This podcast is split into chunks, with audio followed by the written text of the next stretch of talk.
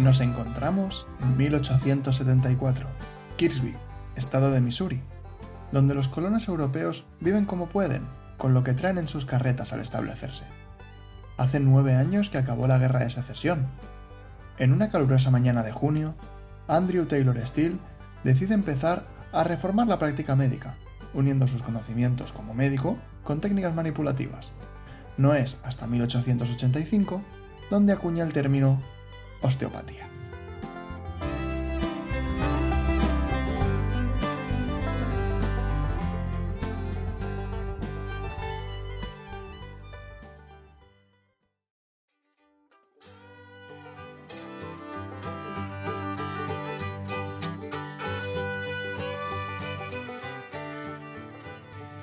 Bienvenidos a Hasta los Huesos, nuestro podcast de osteopatía. Este espacio nace con la intención de explicar algunos de los conceptos con los que trabajamos dentro de la consulta. Esperamos que os guste. En el capítulo de hoy contamos con la colaboración de Ana Blanco, fisioterapeuta, osteópata, psiconeuroinmunóloga, especializada en ginecología y fertilidad y máster en investigación. Hoy nos encontramos en nuestra sede de Avenida Icaria. Después de este parón entre fiestas y problemas técnicos que hemos tenido, estoy aquí con Andrés Cuadrado y Ana Blanco para hablar de lo que llamamos un principio de la osteopatía. El cuerpo es una unidad. Vamos a intentar explicar qué son para nosotros estos principios respondiendo a cinco preguntas. La primera pregunta que vamos a intentar responder es ¿qué relación tiene el principio, del que vamos a hablar hoy, con los conceptos osteopáticos? Y tú, Andrés, ¿con qué concepto científico relacionarías el concepto de el cuerpo es una unidad? A ver, si hablamos de globalidad, cualquier parte del cuerpo depende de otra para funcionar. El músculo, por ejemplo, no funciona si no recibe sangre. Si necesitas energía de forma urgente, no la recibe si el hígado no rompe glucógeno, por ejemplo. Lo primero que cuando hablamos de globalidad en fisioterapia, en osteopatía, lo primero que nos viene a la cabeza son las relaciones biomecánicas, las cadenas lesionales. Las hemos estudiado durante años, pero poco a poco hay que irlas relativizando un poco, sobre todo de cara a la clínica, al menos en mi opinión. Donde empecé a entender la globalidad y a interiorizar fue al empezar a estudiar el control postural, captores en todos los órganos que informan, una gestión central y una ejecución, que esto se podría desarrollar, pero tampoco quiero liarme, y una ejecución, una respuesta del sistema a nivel muscular. Entonces, para el control postural casi exclusivamente se hablamos del trabajo de la musculatura tónica. Solo con este marco conceptual que se sustenta en bibliografía científica ya se explica cómo una lesión de tobillo puede alterar la función muscular a nivel de la pelvis o a nivel del tórax. Y cómo no solo por una relación biomecánica directa sino más también por una adaptación de la respuesta muscular. Y una cosita más y esto se amplía y se complica cuando empezamos a hablar del dolor cuando entiendes el dolor como una respuesta del sistema a una interpretación incluso emocional y cognitiva, este concepto se amplía aún más. Entonces, como estábamos comentando, el concepto científico por el cual relacionaríamos, por ejemplo, lo que me comentabas de que hay una relación directa entre un tobillo y un dolor de espalda, como todos podemos ver o nos resulta muy sencillo relacionar un pie caído con un dolor de espalda y es fácil explicárselo al paciente, pero hay veces que lo encuentro un poco más complicado. ¿Cómo le explicas a un paciente que un problema en el hígado nos puede estar generando un, problema en el hombro? Está claro que existen relaciones eh, a nivel nervioso, anastomosis nerviosas del nervio frénico con la zona cervical, que nos pueden generar un problema en esa zona. Pero a veces me parece un poquito más complicado de explicar que esto que estoy haciendo aquí. Tú, Ana, ¿con qué concepto relacionas esto que estábamos hablando? El concepto de globalidad al final yo creo que todos los profesionales, por lo menos de la sanidad, o, tenemos o deberíamos conocerlo, que creo que, bueno, que se conoce que la interacción entre los diferentes sistemas existe. A mí me gusta siempre poner ejemplos, ¿no? Y en el momento en el que hablamos de la relación entre el sistema digestivo y el páncreas, al final el páncreas es un órgano endocrino y exocrino y estas relaciones nadie puede discutirlas, están eh, más que avaladas al final por la literatura. Ahora bien, sí que es verdad que cada día se está viendo más que hay una fuerte interacción entre el plano emocional y los diferentes sistemas, como por ejemplo sería el sistema inmunitario. Aquí en este sistema se ha comprobado que gente con niveles de estrés elevado y crónicos en el tiempo, padece eh, alteraciones en su sistema inmunitario. Otro ejemplo sería eh, la modificación de la variabilidad de la frecuencia cardíaca en personas con ansiedad o, estrés muy muy elevado y cómo esta eh, modificación afecta al sistema nervioso pudiendo de esta manera modificar el sistema hormonal, aumentando los niveles de cortisol y provocando así una cascada de desajustes en otros niveles, como podría ser el sistema reproductivo, por ejemplo. En estos casos, en los que el mm, factor modificador es externo y subjetivo, hablamos por ejemplo del estrés o ansiedad, cada uno percibe el estrés de una forma diferente. Es verdad que hay una mayor complejidad para encontrar verdades absolutas, que encuentras varios pacientes con vivencias similares, pero que cada uno de ellos la gestiona de una forma muy diferente. Hay gente que, hay por ejemplo dos pacientes a los que se les ha echado del trabajo, uno se lo toma como de forma muy personal y como muy caótica en su vida y otro busca una solución rápida y no le genera ningún tipo de estrés. Entonces, es muy complejo estudiar todo eso y ver cómo eh, hay una interacción directa en nuestro sistema. Para nosotros, los osteópatas, parece que es muy fácil, ¿no? Sentarnos y hablar de estos temas. Como forman parte del día a día dentro de nuestra consulta, es muy sencillo para nosotros ponerlo en común, pero a veces creo que normalmente nos encontramos más dificultades cuando tenemos que explicarle lo que estamos haciendo a otros compañeros del sector, ya sean otros, mm, otros osteópatas que no siguen la misma línea de pensamiento que nosotros, o otros profesionales de la salud que no están tan versados en estos, en estos conceptos de los que hablábamos. Entonces, me gustaría poder hablar de cómo le explicamos estos conceptos o estas relaciones a otros profesionales sanitarios. ¿Tú cómo lo harías, Andrés? A ver, a nivel teórico e informativo, realmente casi cualquier profesional sanitario mm, lo entiende, ¿no? Estas relaciones entre las diferentes partes del cuerpo. A mayor o menor nivel de profundidad hablamos de lo mismo, ya que todos bebemos de las mismas fuentes. Sí que intentaría llevarlo a la, a la realidad clínica, ampliar un poco las miras y entender que lo que ha dicho antes Manel, del hígado que puede estar dando información sesgada y alterar la movilidad del hombro o generar un dolor, una respuesta de dolor.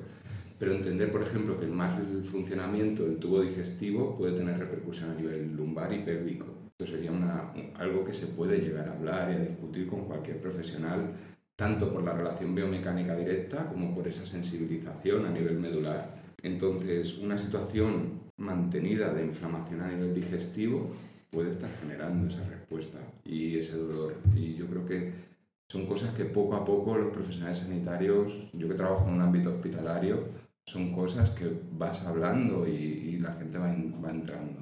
Y lo que sí que es que aunque no se pueda explorar en la práctica clínica diaria por falta de tiempo o porque no es la función, si el paciente no responde bien a un tratamiento inicial, a los AINES, a las medidas físicas, que suele ser lo primero que se, que se pauta que se hace, eh, antes de pasar a un tratamiento más agresivo, pues tipo ya empezar con opiáceos, infiltraciones, cirugías. En estos casos de dolor funcional, el derivar a un osteópata bien formado y eso, reivindicar un poquito en este momento el programa a nuestros 30, 40 oyentes, que la osteopatía es una práctica segura, eficiente, con profesionales cualificados y que yo creo que deberíamos irla integrando y regularizando ¿no? como profesión sanitaria independiente.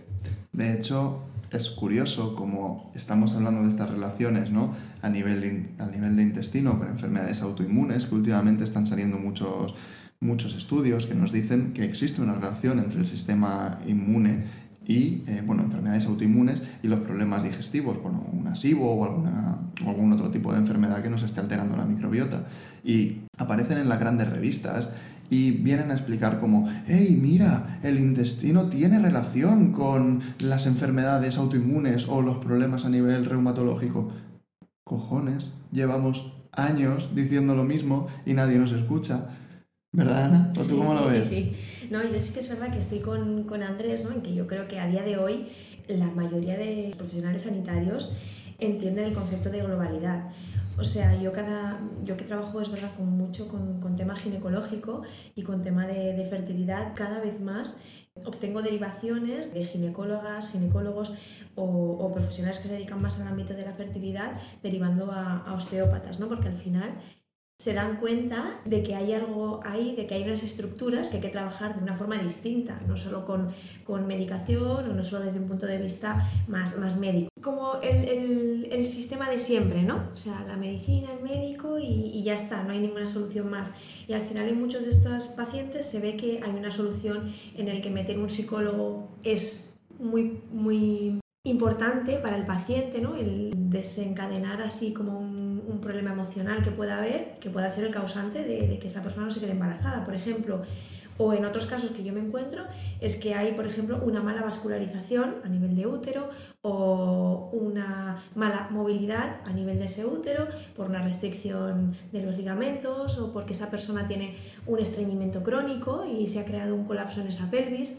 Entonces, es verdad que yo no puedo decirle a una paciente, deja de hacer este tratamiento de fertilidad, ¿no? Porque al final lo chulo es que todos trabajemos en conjunto porque si hablamos de globalidad, al final para mí no es solo hablar de globalidad en el paciente y cómo funciona su sistema, sino globalidad a nivel de conjunto de profesionales también creo que es interesante. Entonces, bueno, yo creo que las bases fisiológicas, eh, biomecánicas, anatómicas y, y bioquímicas de, las conoce cualquier profesional de la salud, cada uno en su campo, pero creo que las debería conocer. Sí, y poco a poco es establecer un diálogo pues, hablamos en el mismo, y, y, que podamos todos, a ver, la osteopatía está para ayudar a las personas, o sea, los intereses más allá y no ganamos más allá, es decir, si el paciente mejora, estamos todos en la misma línea. Quizá también el tener un vocabulario conjunto en el que hablar con otro profesional sanitario nos puede ayudar, más allá de decir como comentábamos, Ay, existe una lesión somática en el E5 que yo se lo explico a un doctor y ya me va a mirar con una cara diciendo, pero ¿qué me estás contando, chaval? ¿De dónde has salido? Es decir, no, un problema en la zona lumbar me puede generar un problema a nivel uterino, como comentamos, o un problema a nivel torácico, como por ejemplo, a mí me gusta también dar muchos ejemplos, un pectum excavatum nos puede generar un problema a nivel respiratorio o a nivel cardíaco, pues unos problemas más pequeños que no precisen de cirugía también nos pueden estar causando estas alteraciones a nivel físico o a nivel social o incluso a nivel, si estuviese Alex aquí, igual nos podría hablar más a nivel mental o incluso espiritual. A veces puede resultar complejo explicárselo a, un, a otro profesional sanitario, pero yo me siento mucho más cómodo en consulta cuando se lo explico a los pacientes, porque esto que para nosotros parece una discusión y es que esto llevamos años diciéndolo y ahora esto lo has dicho tú, los pacientes lo entienden mucho más rápido y parece como que conocen mucho mejor su cuerpo de lo que puede conocerlo un profesional externo. ¿Tú cómo se lo explicarías a un paciente este concepto del cuerpo es una unidad, Andrés?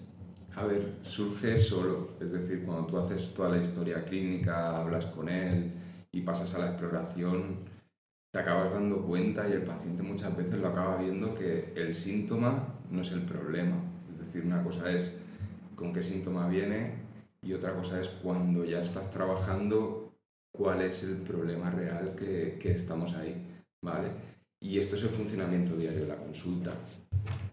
Y llegas a la explicación de forma natural. Es decir, algo que hago mucho en consulta es valorar algunos test. Muy típicamente lo que hago es la rotación cervical que fijo al paciente, le pido que gire la cabeza, qué parte de mí ve, yo estoy colocado detrás de él, o la flexión de tronco, que siempre lo haces para ver la movilidad pélvica, y lo hago antes y después del tratamiento, o cojo algún otro test de referencia. Entonces lo voy valorando a lo mejor cuando ya he hecho algunas cosas, vuelvo a retestar y el propio paciente va viendo que a lo mejor le has trabajado la barriga ya ha mejorado la rotación cervical o se agacha más. Y el paciente, pues sin tanta explicación, acaba entendiendo y él ve el cambio y dice, hostia, este tío me ha trabajado, me ha estirado la lengua y roto mejor el cuello.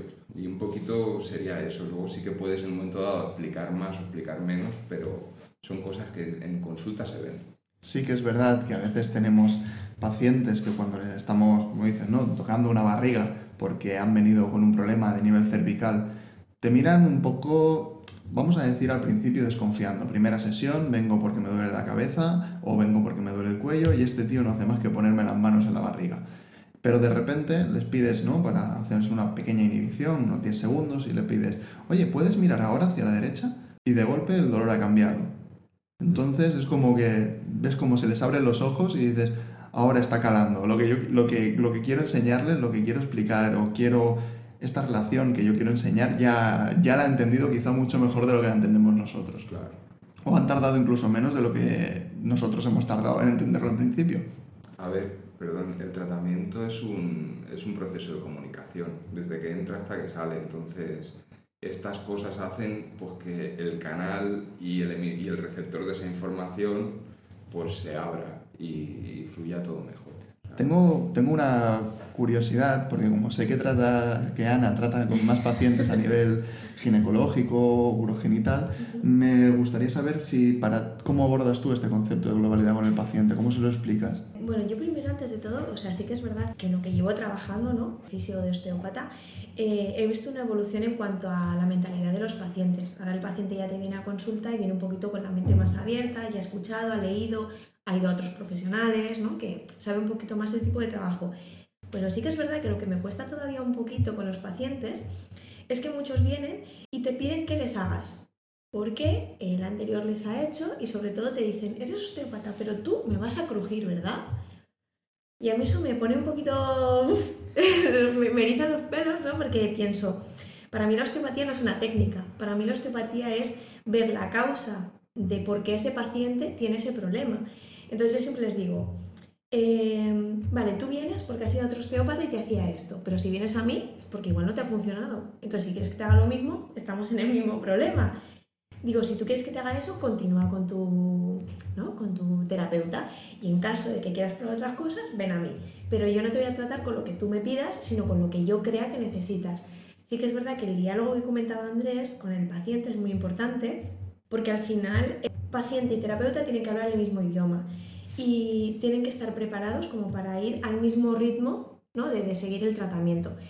Entonces, a nivel de, o a la hora de explicar la globalidad, eh, a mí siempre me gusta poner un ejemplo al paciente, como lo que me decía Manen un poco, ¿no? De cómo explicaba yo a un paciente que me viene pues, por un tema de eh, un dolor pélvico crónico, el cómo yo explicaba trabajar otras cosas que no fueran la pelvis, ¿no?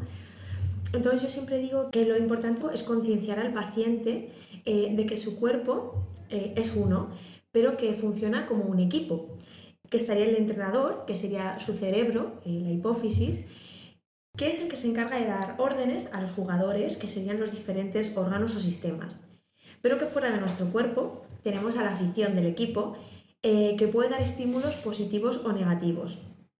Entonces, por ejemplo, la afición puede animar, puede insultar o puede cabrearse ¿no? con el equipo y que estos estímulos externos van a tener una repercusión en el entrenador y en los jugadores. De esta manera entienden que tratar una lesión o disfunción no puede hacerse de una forma aislada, es decir, que todo lo que obtenemos del exterior y de nuestro interior a nivel de lo que comemos, del ejercicio que hacemos, de lo que dormimos, va a tener una repercusión a la hora de, de cómo nos vamos a encontrar y de si tenemos una lesión o una patología que evolucione en un sentido o en otro. Menudo rollito. No, ha estado bien, ha estado bien. Por, por, complementar una cosa que ha dicho Ana, es que luego también mm, un osteópata no ayuda, o sea, a veces no eres el terapeuta para todo el mundo. Exacto. ¿Sabes? A veces hay gente, hay pacientes con los que no acabas de ayudar y necesitan de otra mano, o no es su momento, o tú no tienes el conocimiento para ayudarles. A mí me parece que esto que estás comentando ya no solamente se aplica a la osteopatía, de hecho, cualquier otro profesional sanitario creo que se encuentra en el mismo problema. ¿Cuántas veces hemos entrado en la consulta de, voy a decir un médico porque es lo más típico, pero nos puede pasar, por ejemplo, con un psicólogo, con otro, con un fisioterapeuta, con otro osteópata, de sentarme delante de él y en los cinco primeros minutos mmm, ya ver que no es el profesional que me va a ayudar o que no es la persona que por el taraná, eh, en catalán es taraná, en castellano no sé cómo se dice la palabra, por, por, su idiosincrasia, igual no, mm, no es la persona que me va a ayudar o lo que me va a hacer, por mucho que sea el mejor a nivel técnico o tenga unos conocimientos espectaculares, no va a ser la persona que va a hacer que yo me encuentre mejor. Mira, si me permites un inciso, tuve una paciente que, bueno, pasó algo súper curioso porque vino a mí por tema de, de que no se quedaba embarazada. Entonces, eh, bueno, con cualquier osteópata sabemos que hacemos una anamnesis, ¿no? que son unas preguntas, como ha dicho antes Andrés, y en esas preguntas parece que sea poco sutil, ¿no? pero yo siempre pregunto, ¿cuánto tiempo hace que estás buscando tener un bebé?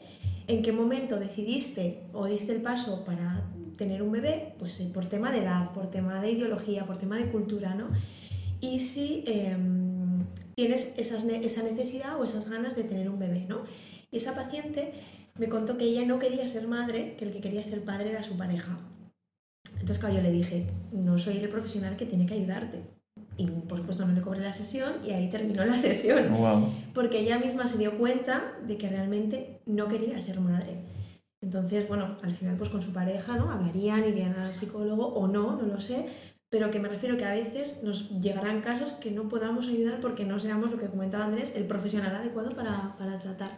Voy a tirar un poquito hacia atrás a una de las frases que has dicho antes.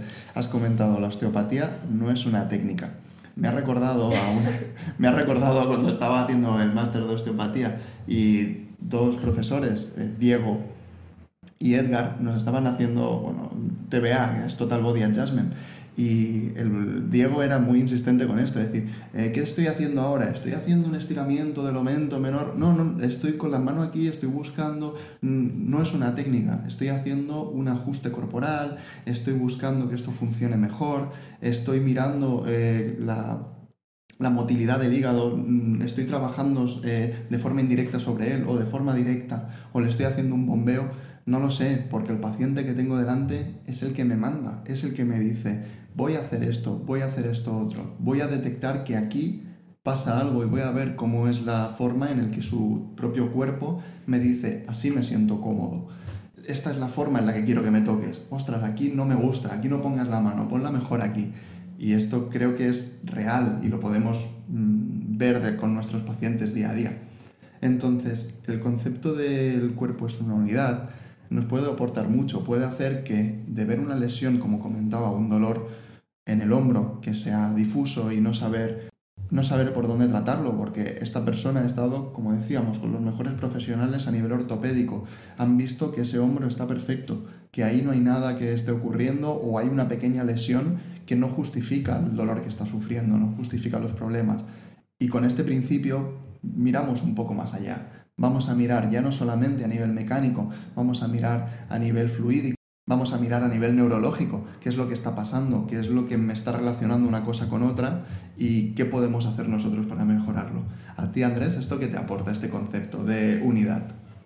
Me aporta el ver al paciente como un todo y salir, que ya lo he dicho antes, rápidamente del síntoma. Es decir, ya he entendido el síntoma, principio de globalidad me permite ampliar esa exploración a todo el ser humano y seguir buscando. Pero sobre todo, como me aporta más es a nivel, a nivel profesional, a nivel personal. Cuando aprendes nuevos conceptos, por ejemplo, no es lo mismo aprender la fisiología hepática y los mecanismos de detoxificación, entendiendo el hígado como un ente aislado que trabaja solo y que simplemente son un conjunto de reacciones que se dan a nivel celular en estos orgánulos celulares, que entender el hígado y que está situado en, la cavidad abdominal, que está envuelto por la cápsula de Gleason y que tanto la forma del tórax como la tensión del diafragma lo van a estar repercutiendo. Y como la propia tensión, imaginaros una persona con, yo que sé, con un hígado graso, con un inicio de fibrosis hepática, como esa tensión interna en el hígado va a dar aferencias, va a dar rigidez en el movimiento, porque el hígado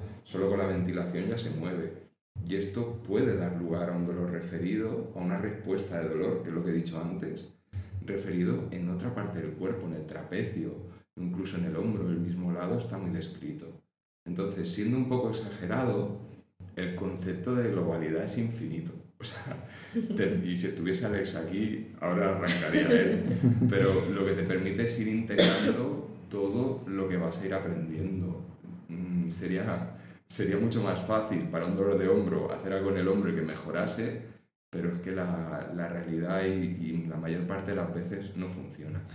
Con vuestro permiso voy a citar a Alex porque me gustó mucho su forma de describirlo y me dijo, para mí el concepto del cuerpo es una unidad, la globalidad es todo. Es eh, solo cimientos de la práctica clínica, me decía, ¿no? Y me hace, me hace mucha ilusión recordar eh, su forma de decirlo porque realmente se ve que él eh, integra, ha integrado este concepto y él lo utiliza y mira al paciente, como dices, como un todo y no solamente con un hoy me viene un hombro, ¿no? Aquello de viene, viene un hombro pegado a una persona a que lo trate. Claro. Decir que este programa ya lo grabamos y que lo estamos volviendo a grabar y que Alex estaba y, y fue el que, el que dio el, el, el, vuelco en este punto. Sí, sí. Y para ti, Ana, el concepto de globalidad en tu trabajo, ¿cómo, cómo lo aplicas? Bueno, aquí estoy de acuerdo con Alex. eh, pues eso, ¿no? Para mí el concepto de, de globalidad en mi trabajo es, lo es todo, ¿no? Te echamos de menos, Alex. lo es todo. Pues eso, ¿no? Yo no, no, no entiendo eh, comprender una patología o una disfunción de forma aislada. Eh, al final el cuerpo está formado pues eso, por diferentes engranajes y para que este funcione correctamente, pues uno tiene que, dar el siguiente, el siguiente um, aporte hacia el otro, ¿no? Para que todos los engranajes puedan cumplir su función, como si fuera una bicicleta. Entonces, eh, yo siempre, bueno, voy a volver a poner otro ejemplo de, una mujer embarazada, que al final es con, lo que yo más trabajo, ¿no? Entonces, no sería muy difícil en este ejemplo pensar que si aparecen dolores lumbares, no sería por, solo por, por, un cambio de curvatura lumbar. Tendríamos que, tener presente que al final una mujer embarazada hay un cambio en la disposición de sus órganos, todos los órganos van mucho más hacia arriba para que, que el bebé tenga un crecimiento normal y, y darle el espacio necesario para, para, que pueda hacer su evolución.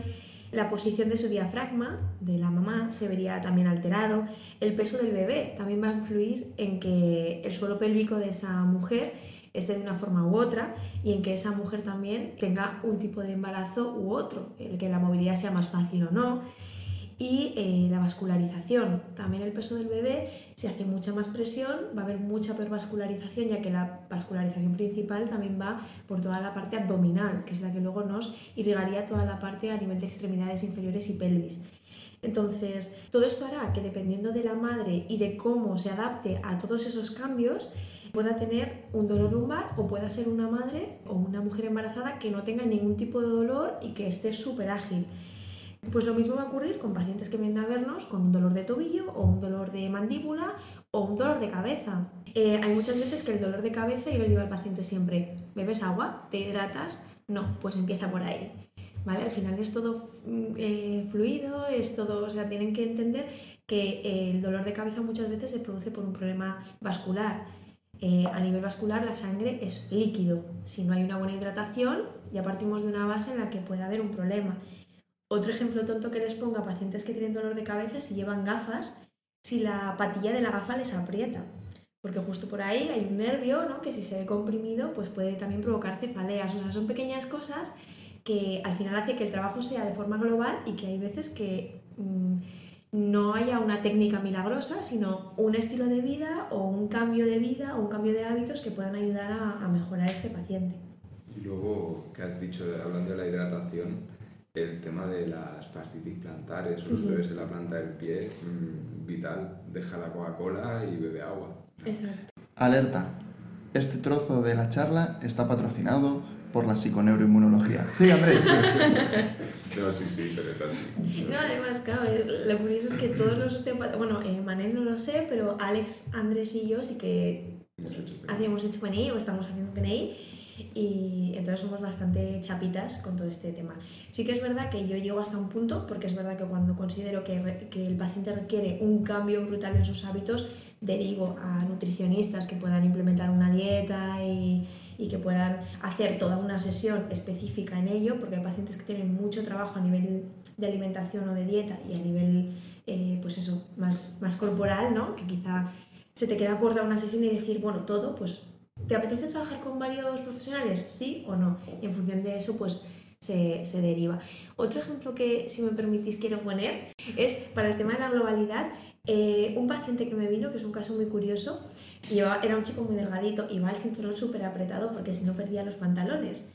Pues vino con una ciática brutal y fue decirle, quítate el cinturón eh, lleva el pantalón arriba y adiós la ciática. O sea, no hubo que hacer nada en ese paciente tampoco. ¿Una ciática? Una ciática Ostras. que era por compresión del nervio ciático porque el cinturón le comprimía toda la parte a nivel de piramidal. Este, el que está descrito en, en, este, además en este tipo de pantalones es la meralgia parestésica, que nos comprime la salida del nervio femorocutáneo, que es, nos da una sensación como ya no tanto de dolor, sino de hipersensibilidad en la cara anterior del muslo. Y sí que lo había oído, o el síndrome tuve un paciente, lo quería comentar con el tema de la globalidad, que es el síndrome de la cartera gruesa, que yo no lo había, lo había leído como una curiosidad y era el típico señor que lleva una cartera con muchos billetes o papeles y cuando lleva un rato sentado le despertaba dolor en la zona del nervio ciático. Y cuando vino a consulta, pues mientras hablábamos, lo primero que hizo fue sacarse la cartera y colocarla sobre la mesa. Estábamos hablando y digo, ¿y ahora te está dando la sensación? Dice, no, ahora no. Y digo, ¿y esto que has hecho de sacar la cartera? ¿Lo sueles hacer siempre o solo lo has hecho aquí?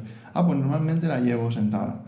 Mm, ahora me parece que lleva la cartera en la americana y yo he perdido un paciente, pero él se encuentra mucho mejor.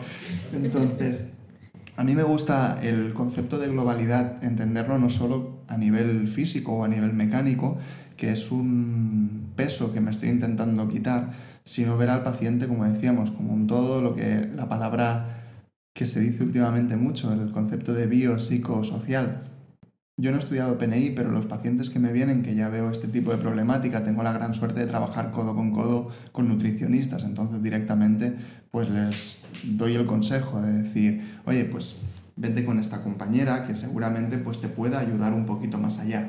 Y el concepto de globalidad me hace avanzar un poquito más día a día y estudiar las cosas que no domino o no conozco para poder tratar mejor al paciente y no quedarme solamente con lo que me es cómodo. Entonces, quería hablar de la integración de este concepto y me gustaría que Ana me explicases para ti que si lo has integrado, ¿tú crees que ya lo estás utilizando día a día?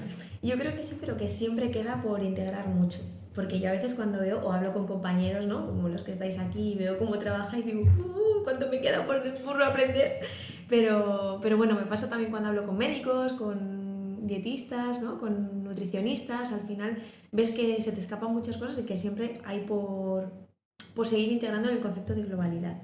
Y no te da la sensación que a veces es, es que no puedo saberlo todo, quiero saber más, pero no puedo saberlo todo. ¿A quién le mando yo eh, este tipo de paciente? ¿no? Es decir, tengo un paciente que veo que hay una inflamación intestinal brutal, y yo no soy el profesional. ¿A quién se lo mando? ¿Quién? O yo hablo de este caso por lo que comentaba, pero en tu caso te has encontrado alguna cosa así de decir, ¿quién es el profesional que debe tratar a este paciente?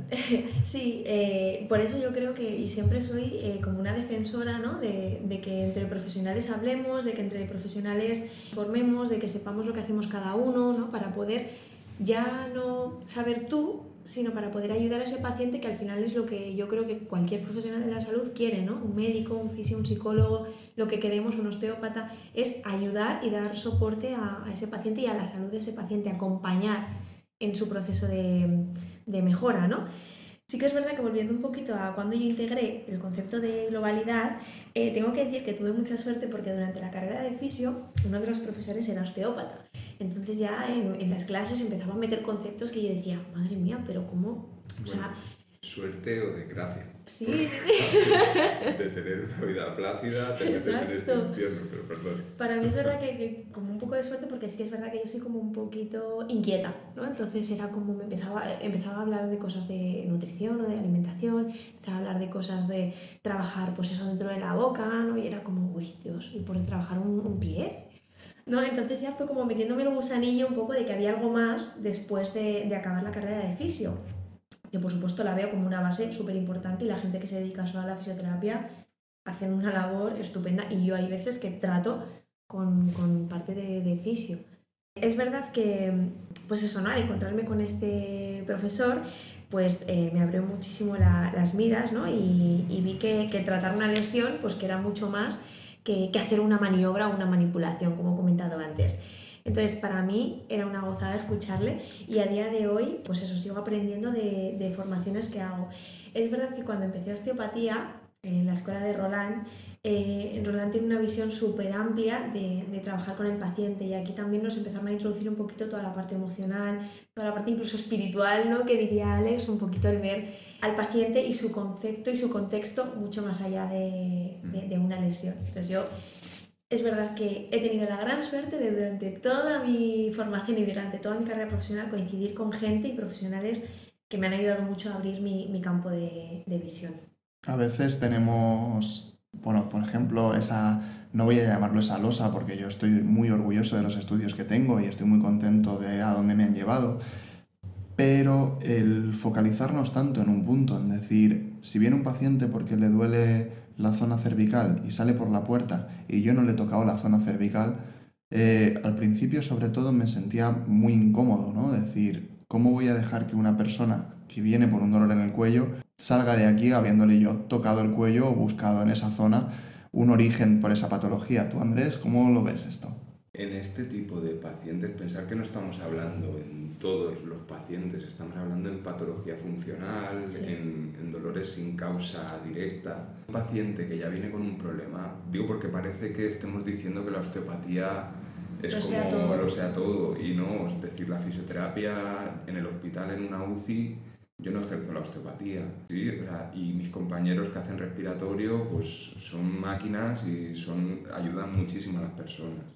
Entonces, eso es interesante también dejarlo ahí porque a veces existe un poco esa lucha interna en la fisioterapia y con otras disciplinas. Y en cuanto a cómo integré yo este concepto, realmente desde el principio me pasó como a Ana, es decir, en fisioterapia la mitad de profes son osteópatas. Y lo que, lo que fue un cambio en mi historia personal como profesional es el hacer, el integrar la globalidad con seguridad. Es decir, siempre he visto claro que, que no, el síntoma no es el problema, pero el, hacerlo sin remordimiento, ¿no? el dejar el masaje ese que hacías al final o que todos hemos hecho, pues yo creo que hasta cuarto de osteopatía, que tuvimos la asignatura con Bañuls, que nos daba todo el concepto tisular, en el que haces un abordaje sobre el cráneo, sobre la pelvis, similar a la osteopatía craneal, pero con un poquito más de presión, entrando en el tejido, con la sensación de que, de que el tejido se mueve contigo, de que hay cambios. Yo ahí fue un punto que empecé a trabajar diferente. Y, y no sé si eso habrá pasado a vosotros parecido, pero fue, para mí fue cuando integré en mi consulta la globalidad, y lo recuerdo. Claro, evidentemente estoy contigo en lo que comentabas. Yo estoy hablando dentro de mi consulta y nunca vamos a estar criticando el trabajo de otro profesional porque nosotros venimos aquí a nuestra fiesta, no vamos a chafarle la fiesta a nadie. Con esto lo que queríamos comentar era el concepto del cuerpo es una unidad y si ninguno de mis compañeros me hace ningún gesto de que se haya quedado nada en el tintero, por hoy vamos a dar esta sesión por acabada. Esperamos que os haya gustado y con ganas de más. Como diría Alex, con ganas de más. Sí, a decir, a ver si nos va a, ver, a ver si nos va a venir el próximo día y nos va a dar un palo. Hacemos un minutito de silencio por su ausencia. No, hombre, no, que parecerá que le haya pasado algo. Muchas gracias, esperamos que os haya gustado y hasta el siguiente episodio. Gracias.